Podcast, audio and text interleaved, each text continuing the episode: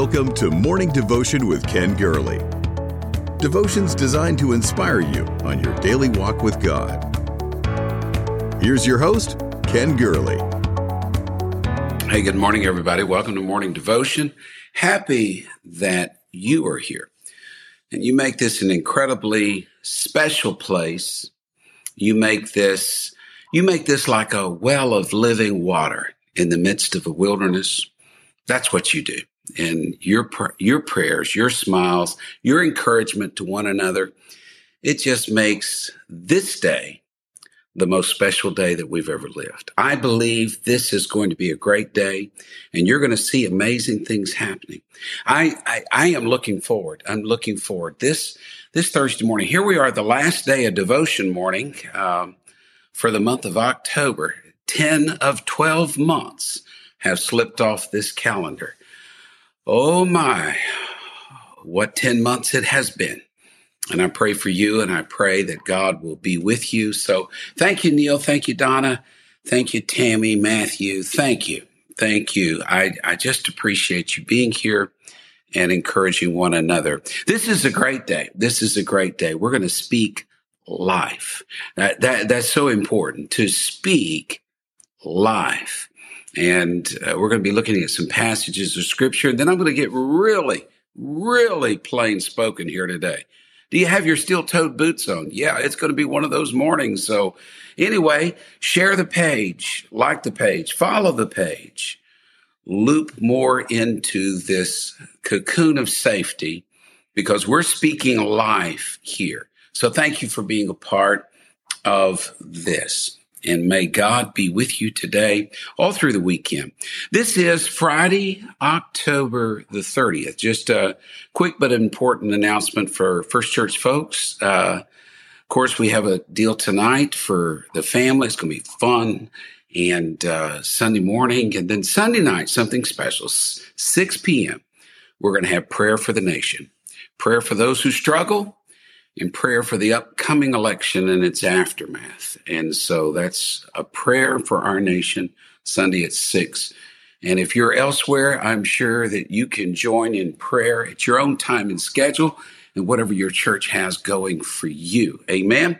Words, words, with words, we edify. With words, we dismantle. With words, we can heal. With words, we can hurt.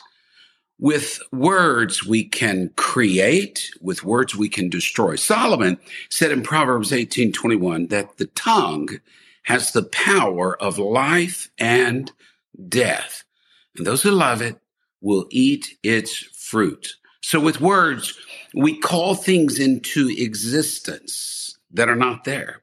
With words, we can call things that are dormant into life. Words, the writer of Hebrews said in that, in that great chapter of faith, through faith, we understand that the worlds were framed by the word of God. So that things, the things which are seen were not made of things which do appear. It's through our words that we can speak new life into existence. We call that the prophetic word, the prophetic word. So Don and Joe and Anita and Winnie, this is huge. It's prophetic word. It's a word that takes hold of a day to come, an event to come, a change, a transformation to come. And it plants that flag of prophetic hope on today's landscape. It takes a word from the future of what shall be, what doth not yet appear, and it claims it in our today and say, I believe there's a new day coming. I believe there is a new world coming. I believe that something good is about to happen and someone is about to be restored. Oh, I just feel that prophetically. I believe prodigals are coming home. I believe the lost shall be saved. I believe that there shall be light in the evening time. We speak the prophetic word. We speak life. The prophet in the Old Testament had two other names. Seer, the one who could see more, see further, see beyond the present ministry, the one whose vision was not so blinded by the moment, the one whose sight was not so dimmed just to the anguish and frustration, the one who had a grasp on the future. He saw the new world coming. But then the prophet in the Old Testament went farther.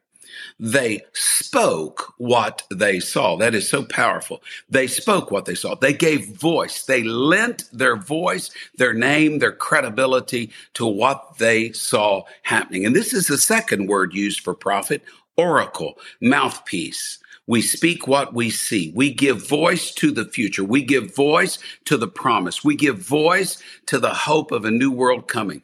We give voice to liberty and freedom from oppression, to a rebirth of brotherhood, to a reshaping of the dawning of a new world. There is power in proclamation. Yes. What, what is needed for this day is not simply an encouraging word. What is needed for our hour is not an interesting, insightful word, a tidbit, a morsel, some juicy something. We need a prophetic word.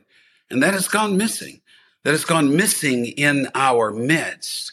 What we have been through in the last eight months has revealed a number of weaknesses, I believe, in the 21st century church.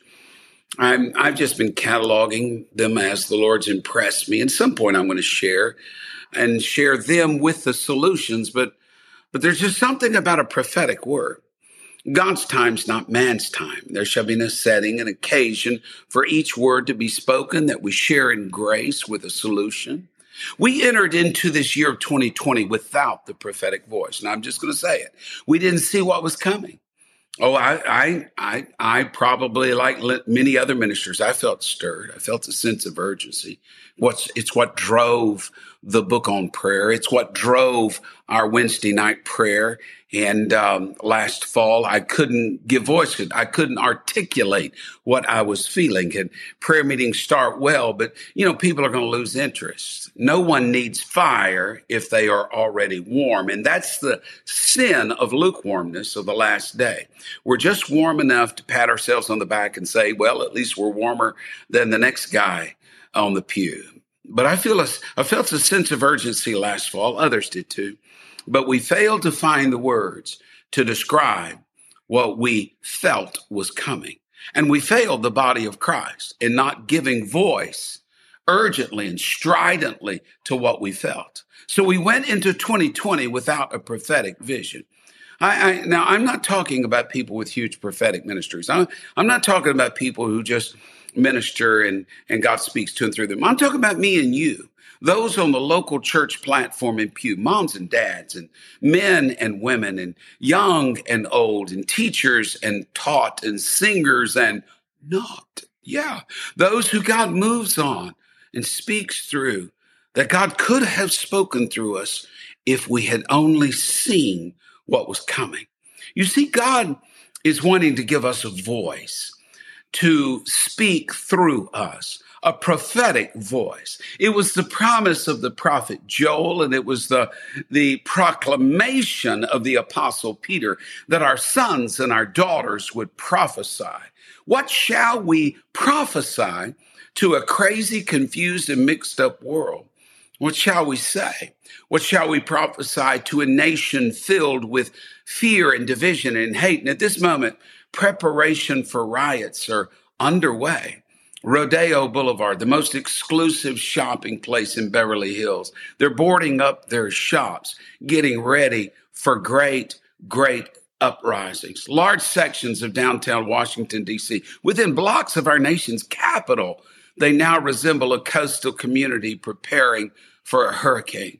Hotels, office buildings, coffee shops, restaurants wrapped in plywood it's the same. It's the same across the nation in major cities across the nation, preparing for civil unrest and rioting. Do you know that there is a certain element of fulfillment that what you fear, as Job said, will come upon you. Storefronts in New York, Soho's devastated. In Chicago, the Magnificent Mile is boarded up. In San Francisco, in Boston, uh, in uh, uh, uh every major city of the United States. I heard of another city in the South here that they're preparing for civil rest and unright. What, what shall we say to a nation that is at odds with each other? What do we speak to a people whose hearts are filled with hate. Our nation is being destroyed. And do we, the people of faith, have an answer? I believe the church has got to stir herself to speak. And I'm not just talking about the pulpit. I'm talking about every one of us that what we've received in the darkness of the prayer closet, we've got to step out into the dim, dusky twilight and speak with all of our heart. What do we say? What do we say to a nation filled with fear? People talking of a greater uprising of sickness and wave of misery coming, and to all the talking heads of the modern miserable media that are spreading yet another breathless, anxious story of bad things happening.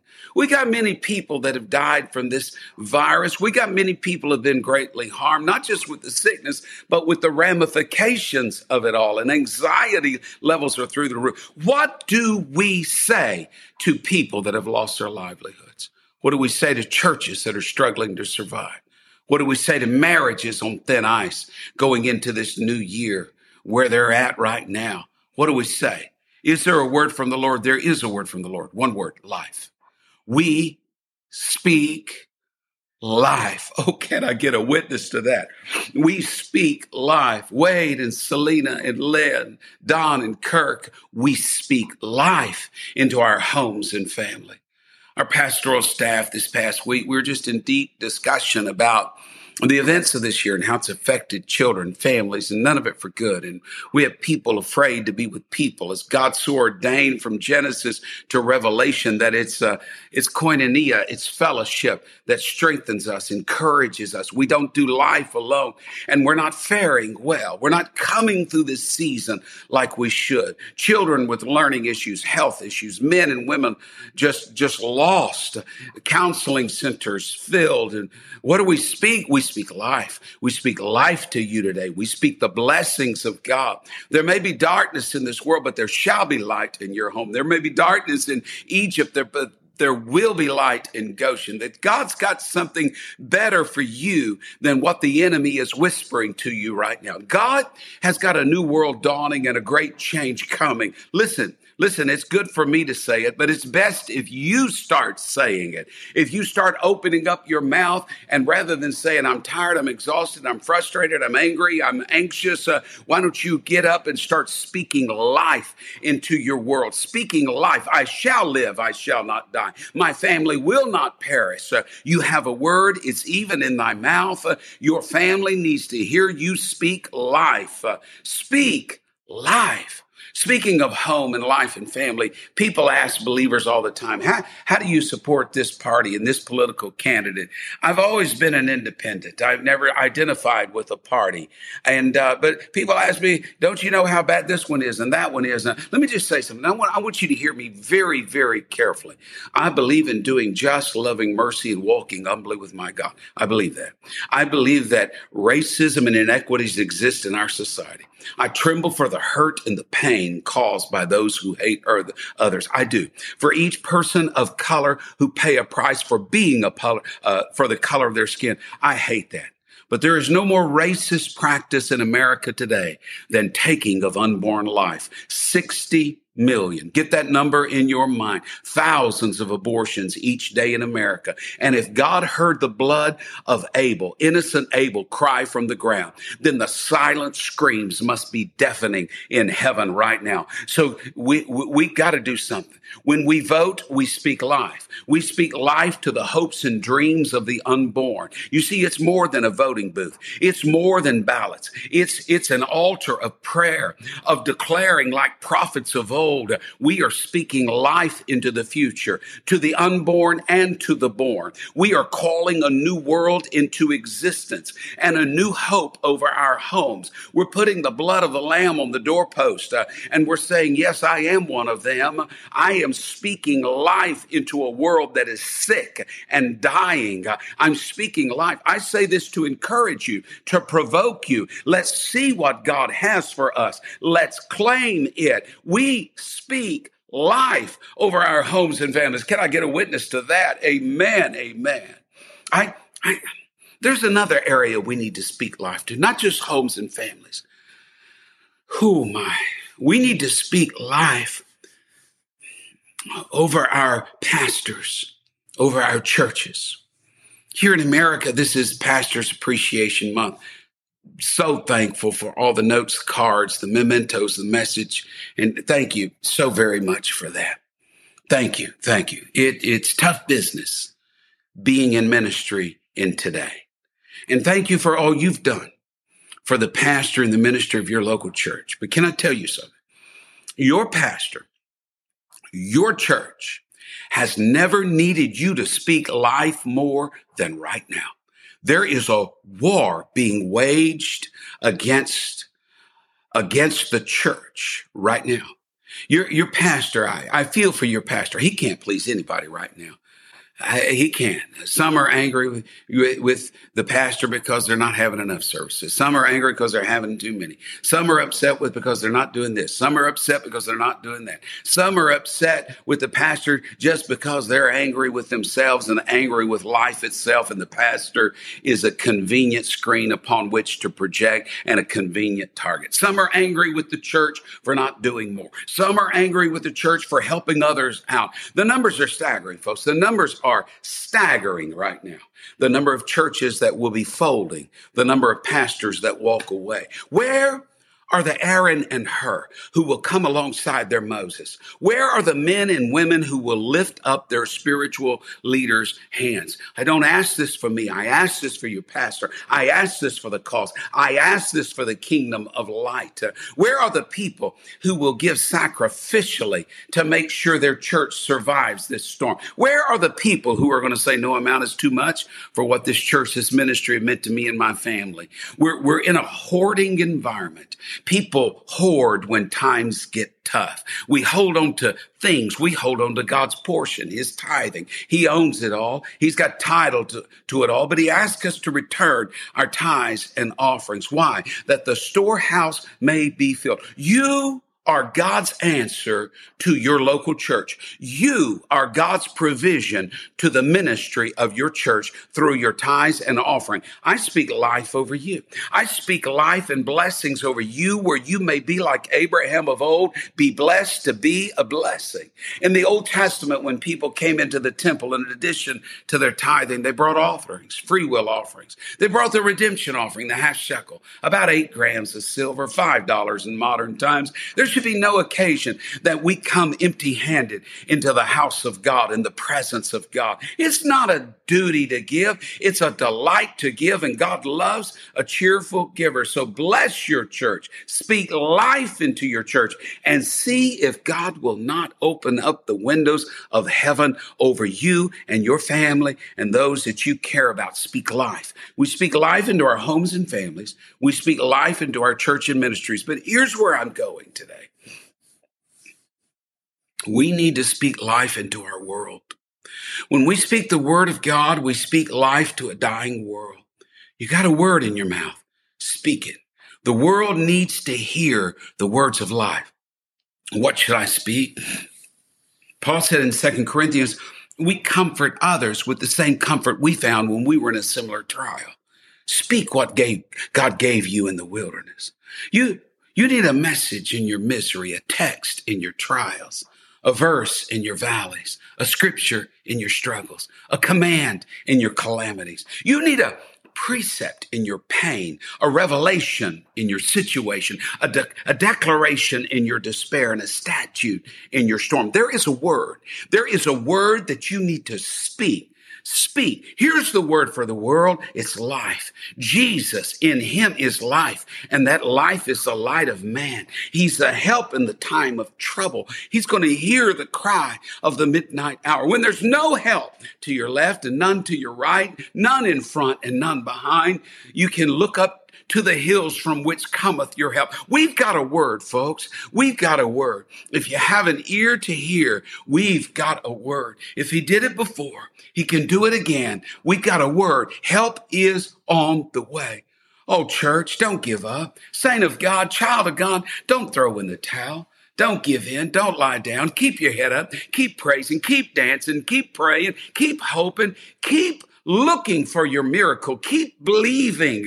Speak life because help is on the way. When you speak life, you take misery and transform it to majesty. You take dust and ashes and transform it into gold tried in the fire. We, we, we can take irritation and transform it to inspiration. We can take anger and transform to assurance, bitterness and make it a blessing, problems turn into praise, disabilities into deliverance, and we fashion our pain into praise. Morning devotion group, our nation is waiting on somebody to say something. Your family is waiting on someone to say something. Every city, every town, every office, every factory, every child, every man, everyone is waiting on someone to say something. Speak life into our world. Don't speak death. Speak life. Don't speak anger. Don't speak doubt and anxiety and fear. Speak life into our nation. Oh, praise God. I, I, Sunday night, I, we're going to speak life into this nation in a prayer meeting. We're going to pray for those who struggle. We're going to pray for the upcoming election and the aftermath. But more importantly, we're going to speak prophetically. We're going to call those things that are not as though they are. We are going to stake a claim for the future in our present day. I believe that God is going to help us. We speak life. I want you to go into your day today speaking life. No matter what you encounter, speak life. No matter what comes against you, speak life and say, It shall not always be this way. God is bringing life into my world. And I know the Lord is going to help us and the Lord is going to be with us. Go have a wonderful day and a wonderful weekend. May the Lord be with you. Bless your church this weekend and may God bless you. I look forward to seeing you again Monday morning. Amen. In Jesus' name. Thank you for listening to Morning Devotion with Ken Gurley. Join us next time for another inspiring devotion. To support this ministry, please visit firstchurch.com forward slash give.